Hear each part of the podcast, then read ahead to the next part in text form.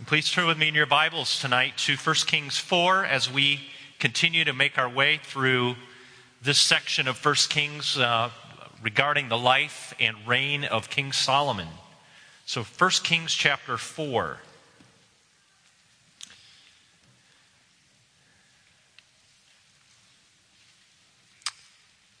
We're going to read the entire chapter, although we're going to hop over a little bit of this first part. We'll start at verse 1, and then there's a series of names that we will move past to verse 20. So we'll start at verse 1, read the first 7 verses or so, and then jump over to verse 20. 1 Kings chapter 4. Remember as we read that this is God's holy word. King Solomon was king over all Israel, and these were his high officials. Azariah, the son of Zadok, was the priest. Elehoreph and Ahijah, the sons of Shisha, were secretaries. Jehoshaphat, the son of Hihilud, was recorder. Benaiah, the son of Jehoiada, was in command of the army. Zadok and Abiathar were priests. Azariah, the son of Nathan, was over the officers. Zabed, the son of Nathan, was priest and king's friend. Ahishar was in charge of the palace, and Adoniram, the son of Abda, was in charge of the forced labor. Solomon had 12 officers over all Israel who provided food for the king and his household. Each man had to make provision for 1 month in the year. And then verse 8, you'll see the names of these 12 officers. Let's go down to verse 20. Judah and Israel were as many as the sand by the sea. They ate and drank and were happy. Solomon ruled over all the kingdoms of the Euphrates to the land of the Philistines and to the border of Egypt. They brought tribute and served Solomon all the days of his life. Solomon's provision for one day was 30 cores of fine flour and 60 cores of meal, 10 fat oxen and 20 pasture-fed cattle, 100 sheep besides deer, gazelles, roebucks, and fattened fowl. For he had dominion over all the region west of the Euphrates, from Tifsa to Gaza, over all the kings west of the Euphrates. And he had peace on all sides around him. And Judah and Israel lived in safety from Dan even to Beersheba, every man under his vine and under his fig tree all the days of Solomon. Solomon also had 40,000 stalls of horses for his chariots and 12,000 horsemen. And those officers supplied provisions for King Solomon and for all who came to King Solomon's table, each one in his month. They let nothing be lacking. Barley also, and straw for the horses, and swift steeds, they brought to the place where it was required, each according to his duty.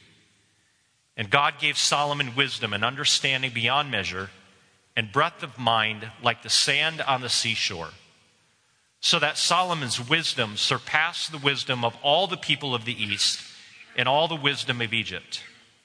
For he was wiser than all other men, wiser than Ethan the Ezrahite and Heman, Calcol and Darda, the sons of Mahol, and his fame was in all the surrounding nations.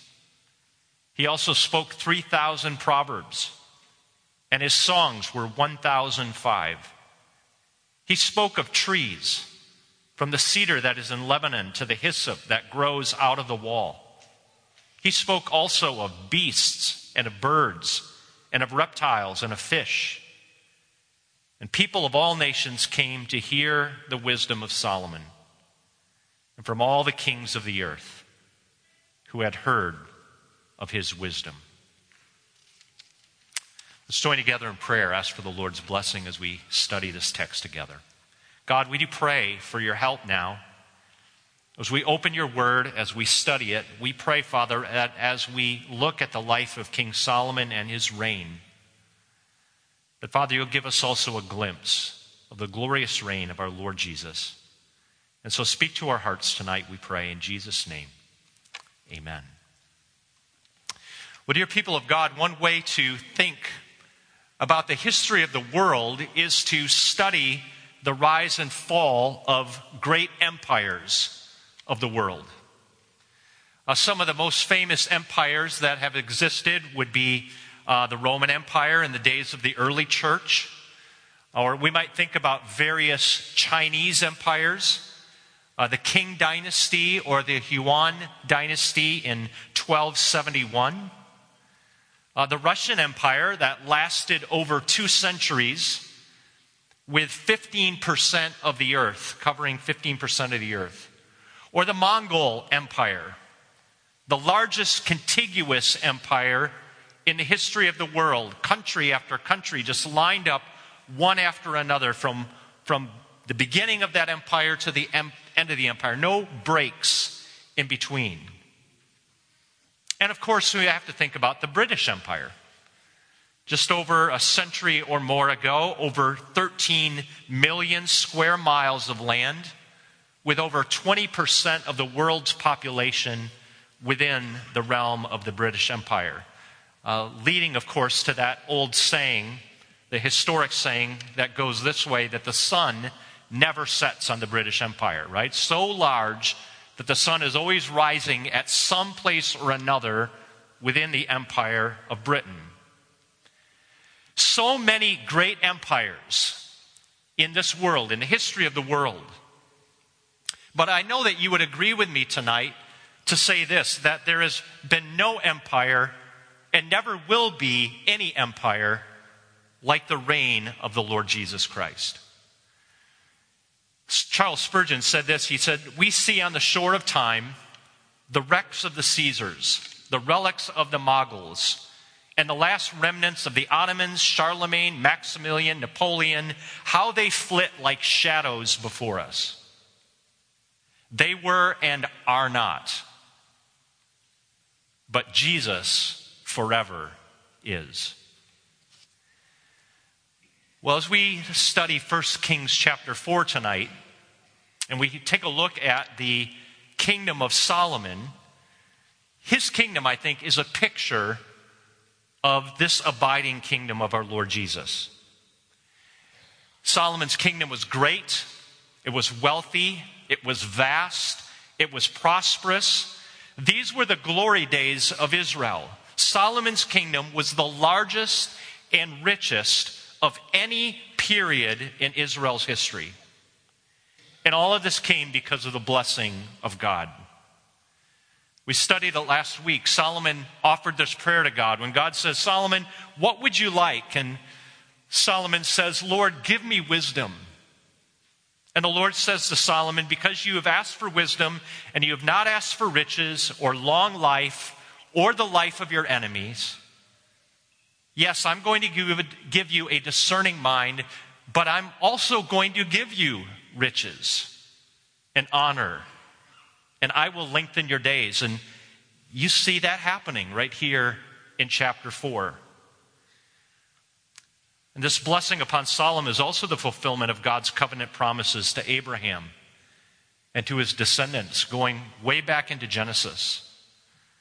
God said to Abraham, "I'm going to make your descendants as numerous as the sand of the seashore. I'm going to make you a numerous people. I'm going to give you a land, and I'm going to grant you peace." And all of this happens during the reign of Solomon. So here we have a picture of Christ, David's greater son. Charles Spurgeon, one more time, "The kingdom of Israel under the sway of Solomon," he says, "was a fair type of the reign of our Lord Jesus Christ."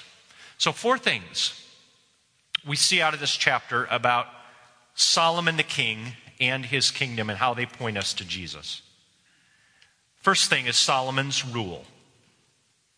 That's where the chapter begins. Verse 1, "King Solomon was king over all Israel." There we have it, Solomon reigning over all the people of Israel. But he didn't do this single-handedly. He didn't do this on his own. But the chapter immediately goes into how Solomon established a government, others to rule with him. You see, first of all, this group of high officials, verses 2 to 6. We might call this his cabinet. So these are the officials that were closest to him, officials that were responsible for helping him to govern. Some of these officials were part of David's administration.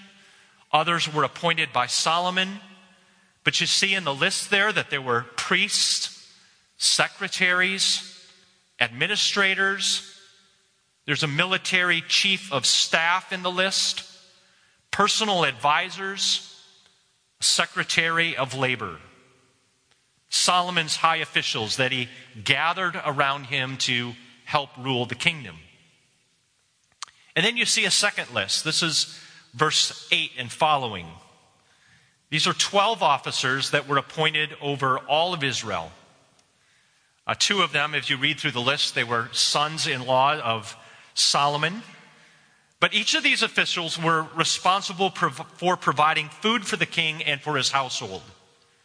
So each one made provision for the king for 1 month of the year. So this official took January, this official took February, and he was responsible for collecting tribute and goods and revenue from the people that helped supply the king and his kingdom. The question may be asked tonight, why do we have these lists of officials? Don't you wonder that sometimes when you're reading your Bible? You come across the genealogy, you come across the list of these kind of government officials, and you say, what am I to make of this long list of names? Why are these officials here? And friends, I think this list shows the structure that Solomon established that reflects his wisdom. Here is wisdom applied. He didn't try to rule by himself. He delegated power to others who could help him rule the kingdom. He needed the help of others to rule wisely and justly. This kind of reminds me of Jethro's advice to Moses in Exodus 18. Remember, Moses is talking to his father-in-law, and he says, all these people, they just keep coming to me with their problems, one problem after another, one dispute after another that I end up having to decide. And Jethro says to Moses, what you are doing is not good. You're going to wear yourself out. You can't handle all of these disputes by yourself. You need to find trustworthy men who can decide small matters for themselves. And so they established a government, as it were, right? All of these officials, these men that come alongside of Moses to help him decide disputes. So there were heads of thousands, and heads of hundreds, and heads of 50s, and heads of 10s.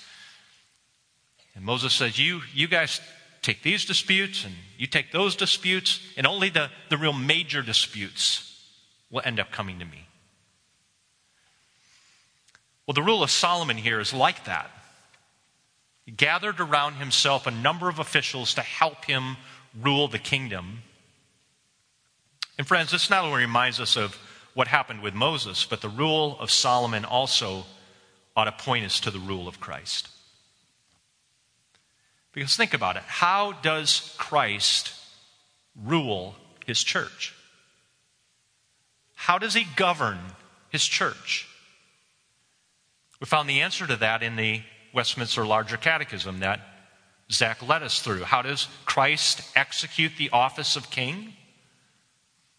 Well, he calls a people to himself, and he gives them officers and laws and censures by which he visibly governs them.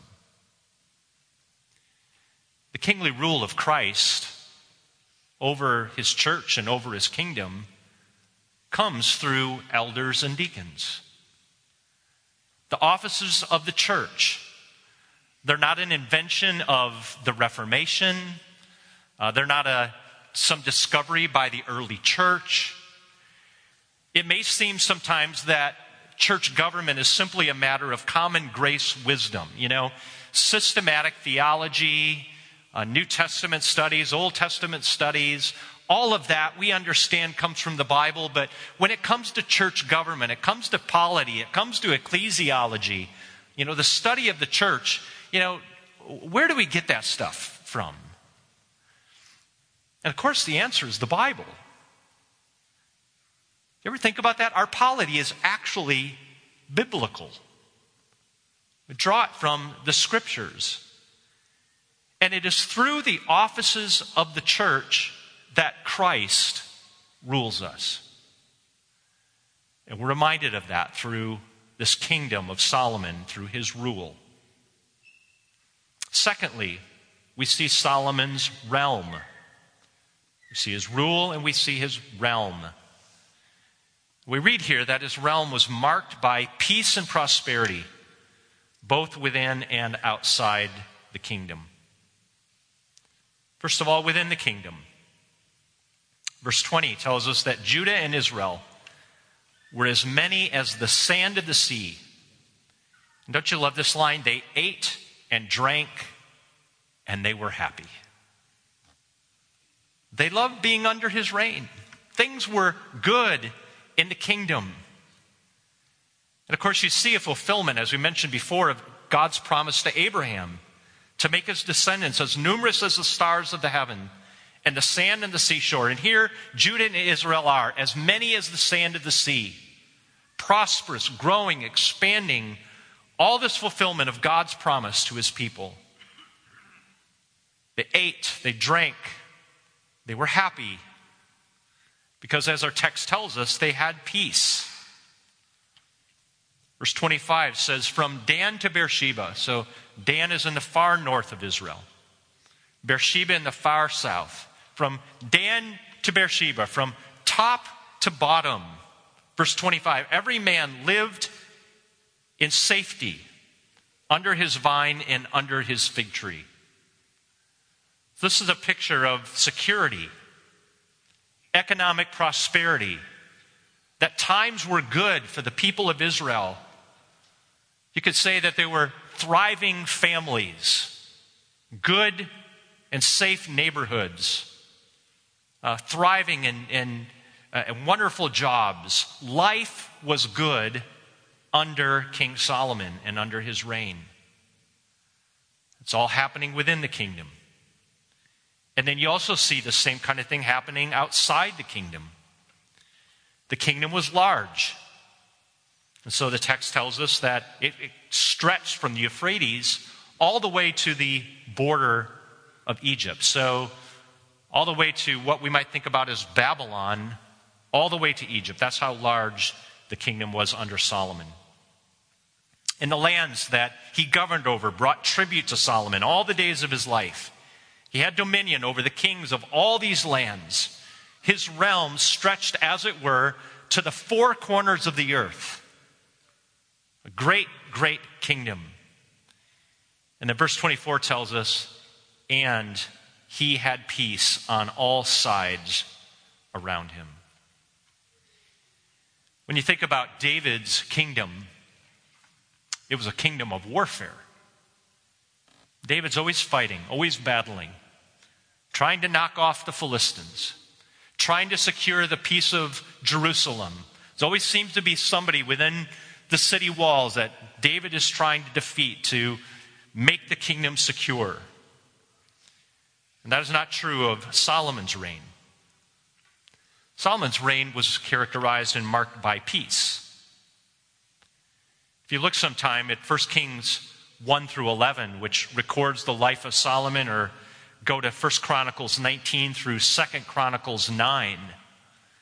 Look at it there. There's no record of war at all.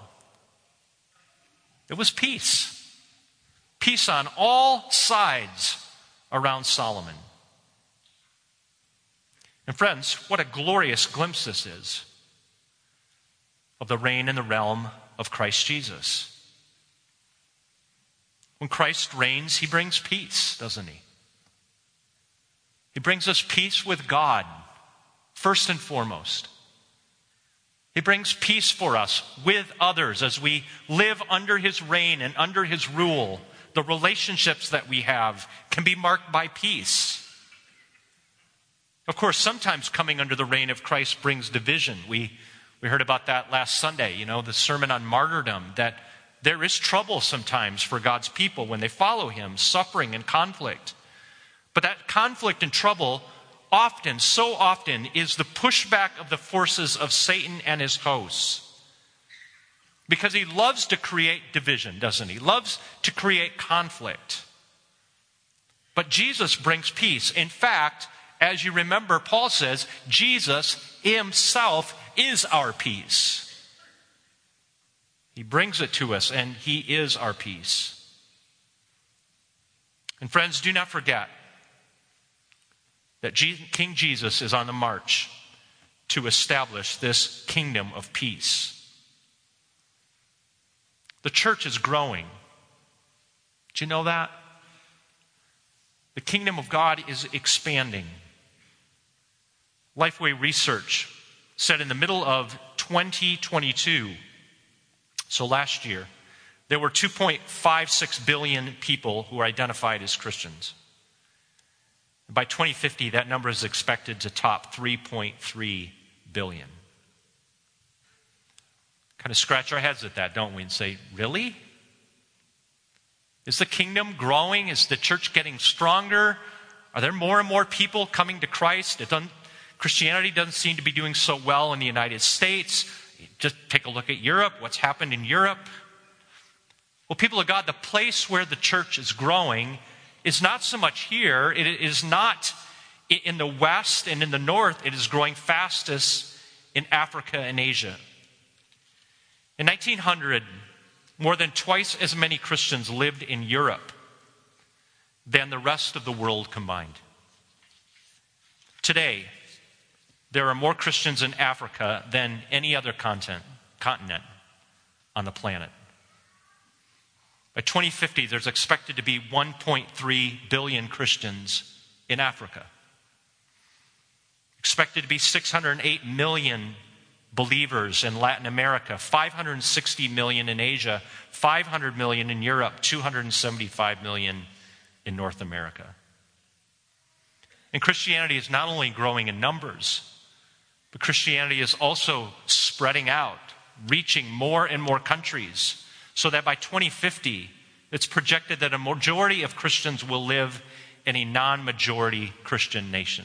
More Christians living in non-majority Christian nations than in what we would consider majority Christian nations. Just this past summer, in June, World Magazine ran an article about the unexpected growth of Christianity, and it was particularly about the unexpected rise of Muslim conversions in North Africa and the Middle East. The gospel is reaching more people. The article said more people have access to the internet, both to hear the gospel, but also to be exposed to the history of Islam and the life of Muhammad. And the result of all this is that local churches are filling with new believers. And there's greater and greater need all the time for the support of local churches who are advancing the gospel. Of course, we understand that there is much more to be done. David Platt says there are 3.2 billion people who are unreached with the gospel right now. But we see this expansive reign of Solomon that reminds us of the wonderful, expansive kingdom of our Lord Jesus Christ. He is reigning. He is the King of Kings. He is the Lord of Lords. He is the King of all the world. And we see his gospel spreading. Third, we see Solomon's riches, the bounty of his kingdom. Amazing numbers here. Verse 2, Solomon's provision for one day. Every day, the bakers in Solomon's kitchen used 180 bushels of flour and 360 bushels of meal to bake bread and pastries every single day. Every day, 10 fat oxen were put on the table for meals. 20 pasture-fed cattle, 100 sheep, and these other exotic animals, deer and gazelles and roebucks. Every single day, was a feast fit for the king in Solomon's kingdom. And it was needed. One estimate says that there were probably around 4,000 to 5,000 people that were part of his royal court and staff. That's a lot of mouths to feed. And so these officials, these 12 officials in all these different regions of the empire, every single month, bring it in, bring in the revenue, bring in the food, bring in the supplies to feed Solomon and his hosts. And then you have his stables. Verse 26, 40,000 stalls of horses for his chariots, 12,000 horsemen, barley and straw provided by officials throughout the country. From stable to table, the goods and supplies are overflowing in Solomon's kingdom. But that's nothing like what we receive when we come under the reign of Christ Jesus, is it? And the riches that we enjoy at the hand of our King. Paul reminds us of those in the book of Ephesians. Blessed be the God and Father of our Lord Jesus Christ, who has blessed us in Christ with every spiritual blessing in the heavenly realms. Are you rich or not? If you're in Christ. Amen, right? We are rich. We have election, adoption, redemption, forgiveness, and all of this according to the riches of his grace that he has lavished on us in Christ. Think about the inauguration of Jesus' ministry as he stood up to read from the Isaiah scroll, and he said, "The Spirit of the Lord is upon me, because he has anointed me to proclaim good news to the poor." There's good news, there's riches for the poor in Christ. He has sent me to proclaim liberty to the captives, recovery of sight to the blind, to set at liberty those who are oppressed, and to proclaim the year of the Lord's favor. That text reminded me of Psalm 72 that we read tonight. When the reign of the king is like pictured like rain falling on the mown grass, what's going to happen to the grass? It's going to grow. Right? There's riches, there's abundance, prosperity. We'll sing it in a moment. Blessings abound where'er he reigns. The prisoner leaps to loose his chains. The weary find eternal rest, and all the sons of want are blessed. You don't want when you have Christ. His riches are poured out upon you. James Montgomery Boyce said, "Wherever righteousness is pursued, their prosperous times will almost inevitably follow. Families will become stable. Parents will care for, educate, and promote the well-being of their children. Unproductive members of society will be reclaimed and assisted in becoming productive. Virtue will permeate the workplace."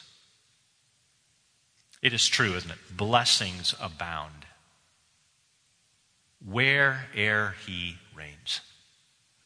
Where Jesus is king, blessings are abundant, one after another, after another, after another, greater than the table and stables of King Solomon's kingdom. And then finally, this chapter tells us about Solomon's renown. All of this coming from his wisdom. It tells us the source of his wisdom, that it was God. Verse 29, God gave Solomon wisdom and understanding beyond measure, and breadth of mind like the sand of the seashore. His wisdom could not be measured. It was superior to all those who were around him. Like the sand of the seashore, you can't count the sand. This is what Solomon's wisdom was like. You couldn't quantify it. It was so great. He was wiser, the text says, than the wisest men who lived in his day. Superior to the wisest men of Babylon and Egypt, these great centers of learning in the ancient world. And Solomon was wiser than any of the wise men that they could put up. And he was wiser than Ethan the Ezrahite. Who's that? Well, he's the author of Psalm 89. Great psalm of wisdom. Solomon was wiser. He's wiser than Heman, author of Psalm 88. And then you look at the scope of his wisdom. 3,000 proverbs. Of course, we find many of them in our Bibles, but not all of them. But there are many more proverbs that Solomon spoke that we don't have record of. 1,005 songs. Nathan, how many songs have you written? That one's fair. 1,005 songs. Psalm 72. Psalm 127. Love song, Song of Solomon. And he was wise in botany. He lectured on the greatest trees, such as the cedars of Lebanon, down to the smallest bushes that grow in the garden, the hyssop plant. And he was studied in zoology and biology, and beasts and birds and reptiles and fish, every classification of creature that we can name. The breadth of his wisdom is incredible. What an example here for us of educating for wisdom. We might find, right, a really intelligent person who is an expert in one or two subjects. But here was Solomon, wise beyond measure, just across one subject after another, after another, after another, after another. So much so that the text ends this way. It says that people from all over the world, even all the kings of the earth, they came seeking Solomon. Tell us more. Tell us more. We want to know where your wisdom is found. The wisdom of Solomon, you understand, cannot compare, of course, with the wise rule or the wisdom of the Lord Jesus. To him we need to go if we want to be wise. In him, Paul said, are hidden all the treasures of wisdom and knowledge. As a child, he grew in wisdom and stature. At 12 years old in the temple, he baffled the teachers with his understanding and his answers. He taught parables drawn from agriculture and creation. So often he left the religious leaders speechless with his words. And then, of course, what seemed to be the most foolish thing of all, his death on the cross, Paul reminds us, is wiser than the wisdom of men. In other words, if you want to be wise, you've got to come and live under the reign and the rule of King Jesus.